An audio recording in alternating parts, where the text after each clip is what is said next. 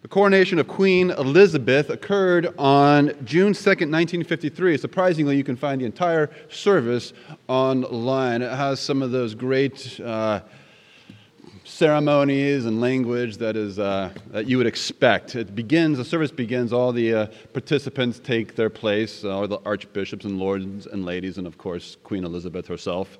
And one of the first things that happens in that service is the archbishop addresses the assembly and says these words Sirs, I present unto you Queen Elizabeth, your undoubted queen. Wherefore, all you who are come this day to do your homage and service, are you willing to do the same? In other words, here's your queen. Are you ready to pledge your faithfulness to her?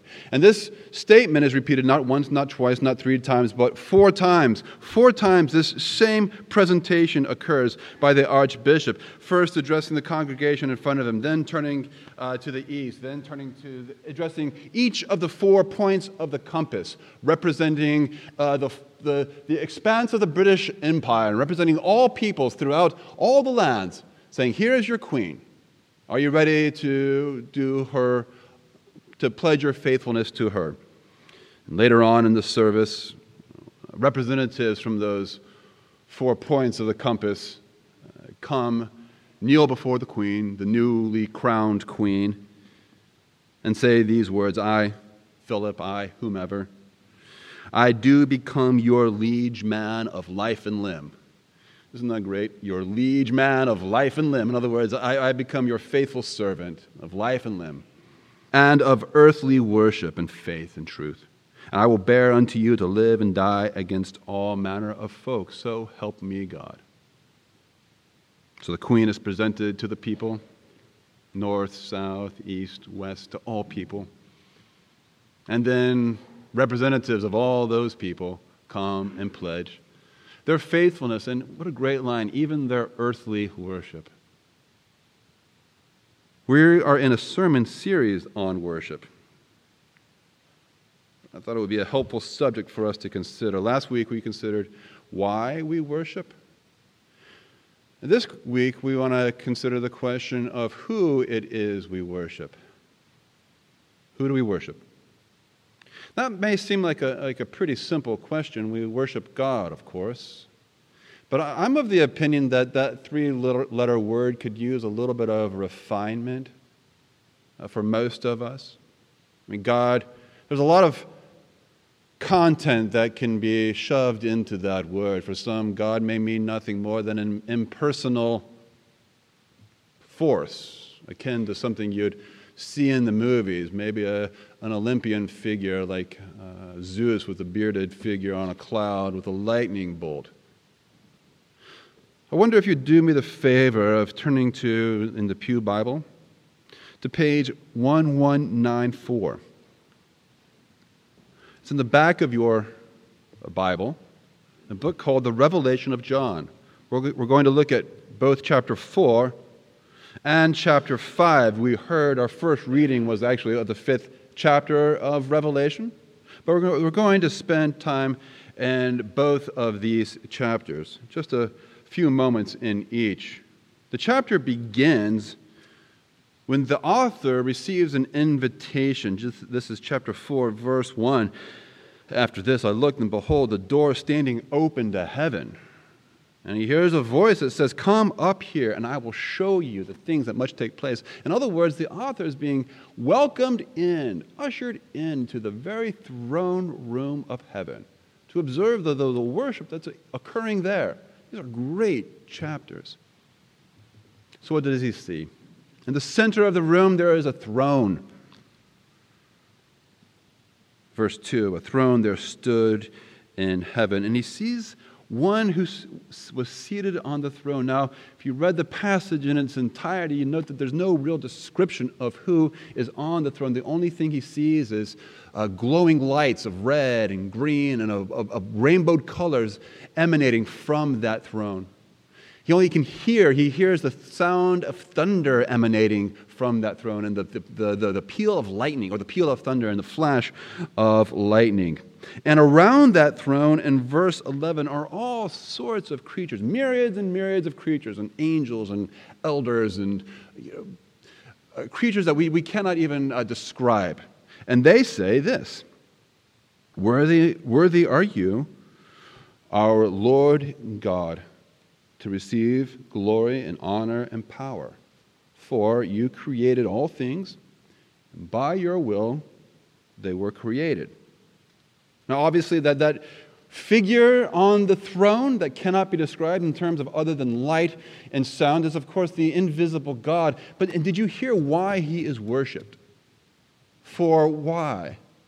How is he presented in this throne room? He is presented as our creator.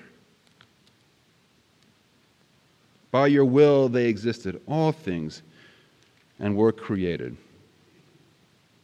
I don't know if you heard on our, our, the psalm that we began with, the 95th psalm, begins in much the same way as this vision.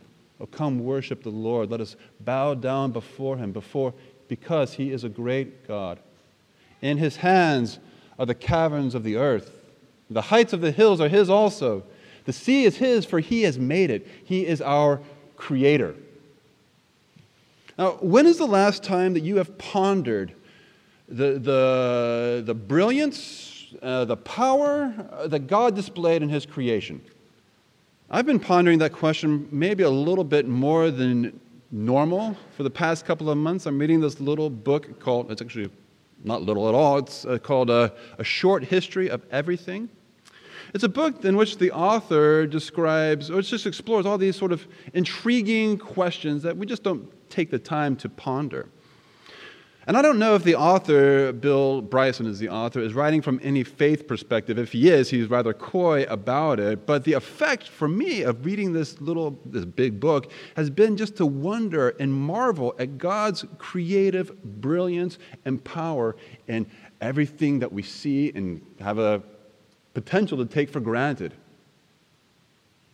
For instance, did you know that you, this little little planet that we have, Earth, it just so happens to be in exactly the right spot in front of exactly the right type of sun. A sun any brighter burns too fast. A sun any cooler doesn't allow for life. We're the right type of distance. 5% change either direction. You get too hot and burn up. 5% further away, too cold. We're the right type of planet. We're the right type of distance. Not only that, we're the right type of planet. As far as we know, we are the only planet with a molten center. That sounds a little bit like a, uh, like a, like a candy, Earth with a molten center. What it means is that you dig down deep enough and it, things get really hot, like molten rock and lava. All right? We all know this. But you probably didn't know that it's that molten center which has created the majority of our atmosphere. The volcanic eruptions populated the atmosphere with enough to shield us from the harmful UV, whatever the harmful things that the sun puts out, and as well as to capture enough heat to keep us warm.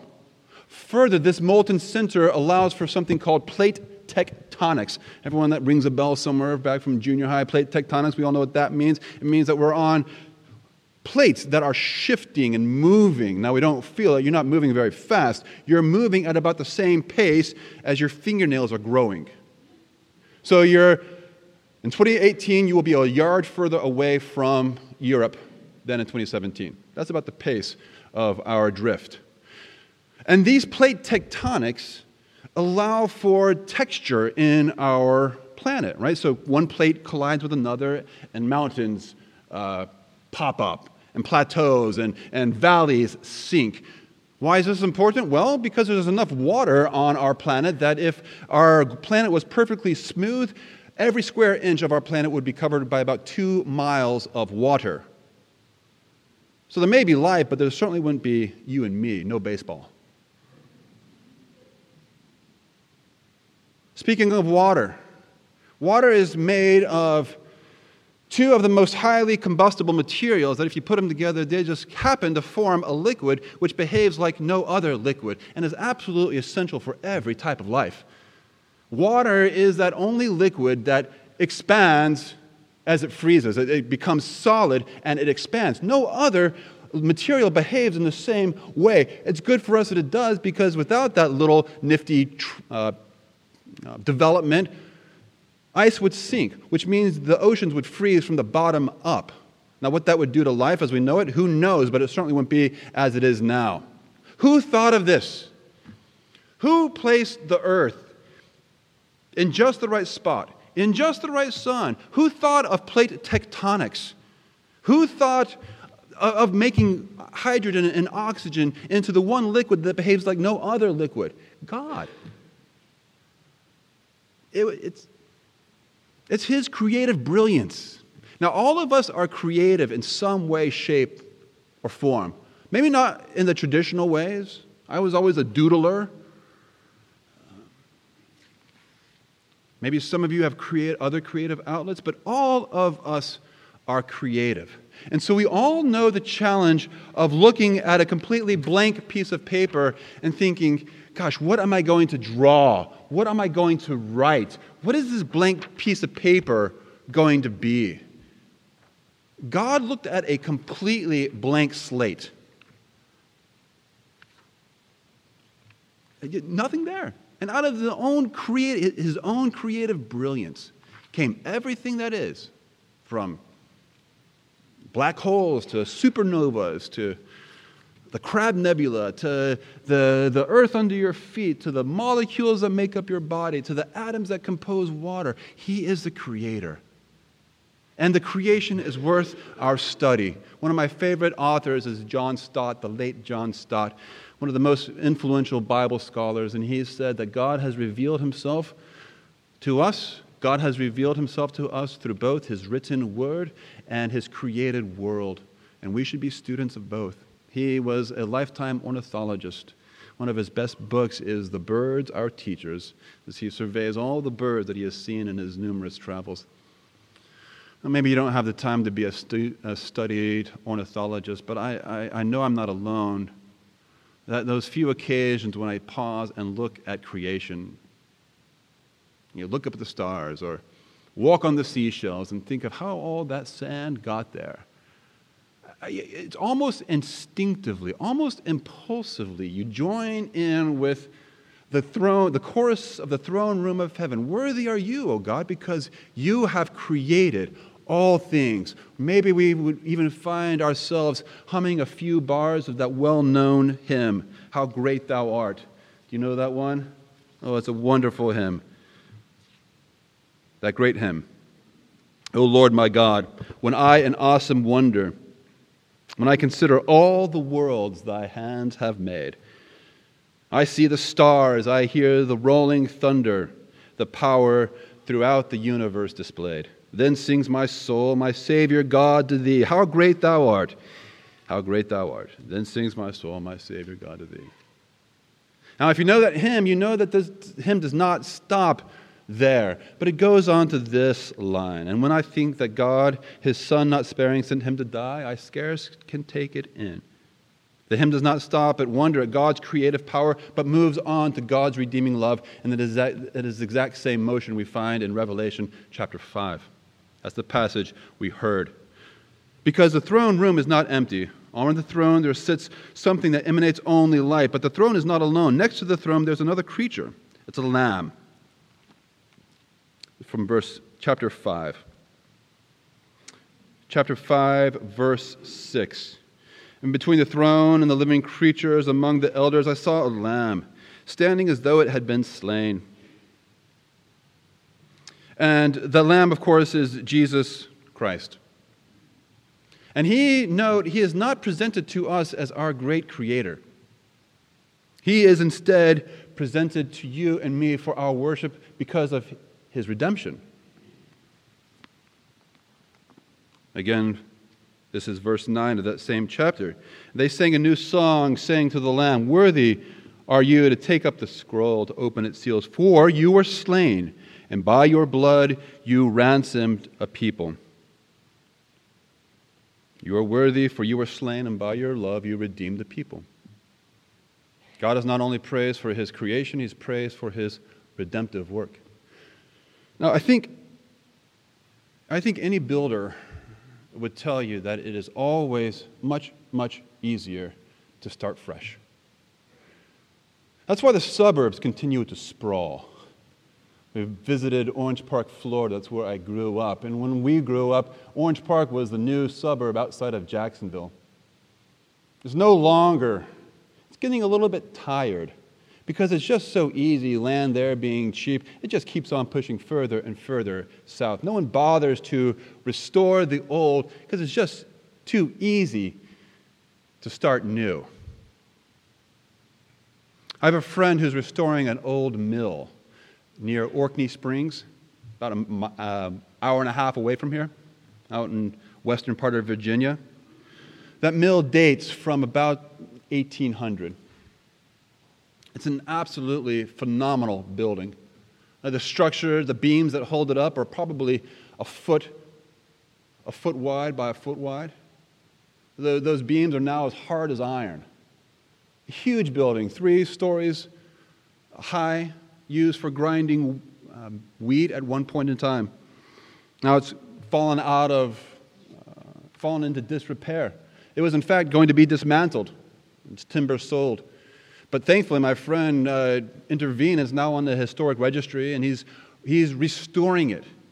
He lives here, and he restores it at the pace of probably one plank a week. It is going to be a lifetime endeavor, or it, will, it is a lifetime endeavor. I asked him why he was doing this. Why was he taking the time to uh, almost to take on this Herculean task? And his response, in his response, he became teary-eyed. And he said, This is almost for me uh, an experience of worship to walk into this building and to uh, see the craftsmanship and to know what that building represented a simpler time. Who knows? Here's the point you only restore things that you, you love because it's just too easy to start fresh, right?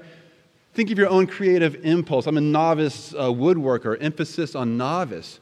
And so I know how easy it is to get halfway through a project and think, well, this is just not going according to plan. Maybe you have written a story or drawn a picture and got halfway through and thought, nope, not going according to plan. So we take our picture and make sure I don't tear out any of my existing notes, but we take our picture or our story and we say, yeah, ah, start again. Here's the point God doesn't start again. He redeems his creation. I think it's just very stirring to think that God, the master craftsman, didn't walk away from his creation when his creation turned away from him. He didn't say, Well, I'm going to find another planet with a molten center. Try this thing again. No, he redeemed his creation.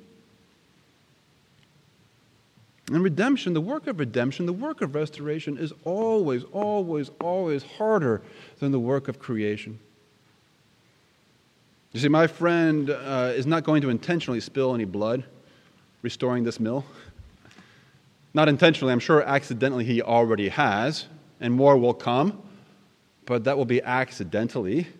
Jesus is presented to us as the slain lamb whose blood has restored and redeemed a people for him. That's, of course, a reference to the cross, that by his blood he restores us. By his blood, he ransoms us back to God. Here is how the Bible presents God to you and me a throne blazing with light and thunder, bracketed on one side by a slain lamb, both receiving equal praise, both receiving equal worship from myriads and myriads and myriads. One receiving praise because of his creative power and creative brilliance, the other receiving praise and worship because of his redeeming love. And as we conclude, I simply want us to consider does this compelling vision, this powerful vision of the worship in the throne of heaven, worship in the, the, the throne room of heaven, does it have a place in your life?